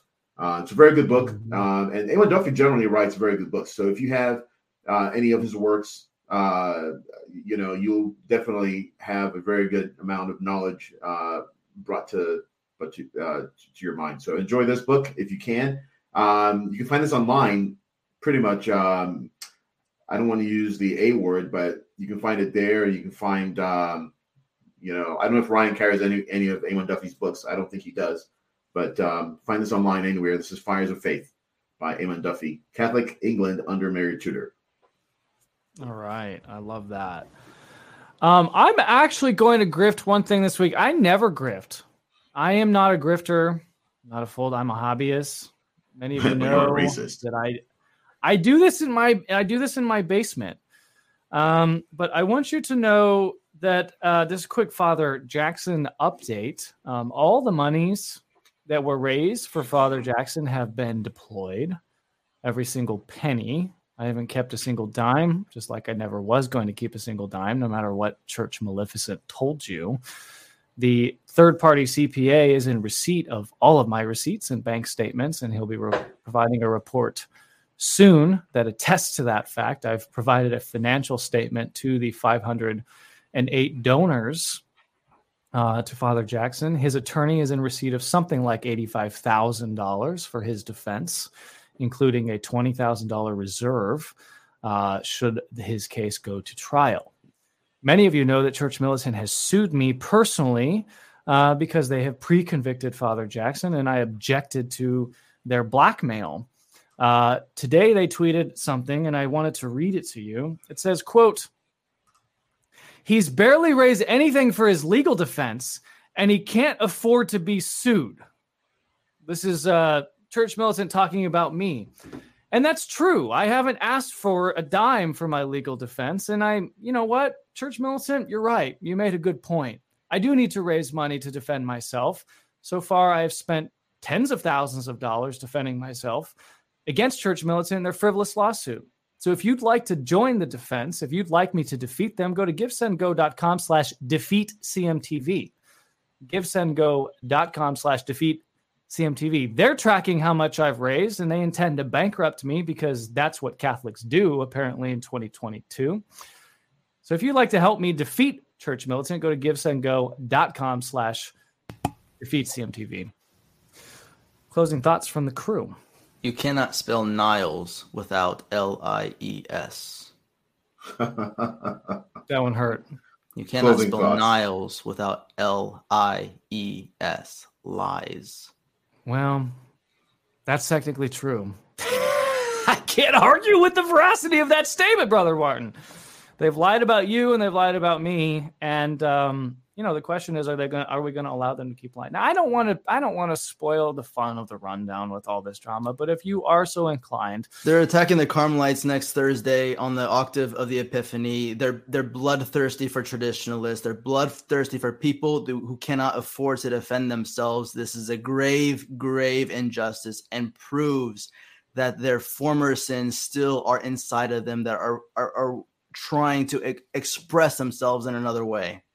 Yeah, no. I, they even went um, after Patrick Madrid, which like I don't follow the guy, but they they're excoriating him right now as we're talking on Twitter because he had the uh because he shared a link to buy some coffee from the Mystic Monks, and so therefore he must be no, that. Guy. I we should all I'm put ourselves out there. Shock. Yeah, I'm in shock. Holy smokes! I didn't realize that because I I shared a tweet from uh Patrick Madrid, and uh I can't believe that they they would even try to do that because this just brings even the normies out against them. Yeah, I mean, nothing that they do is popular. They claim that they have a whatever. This is the rundown.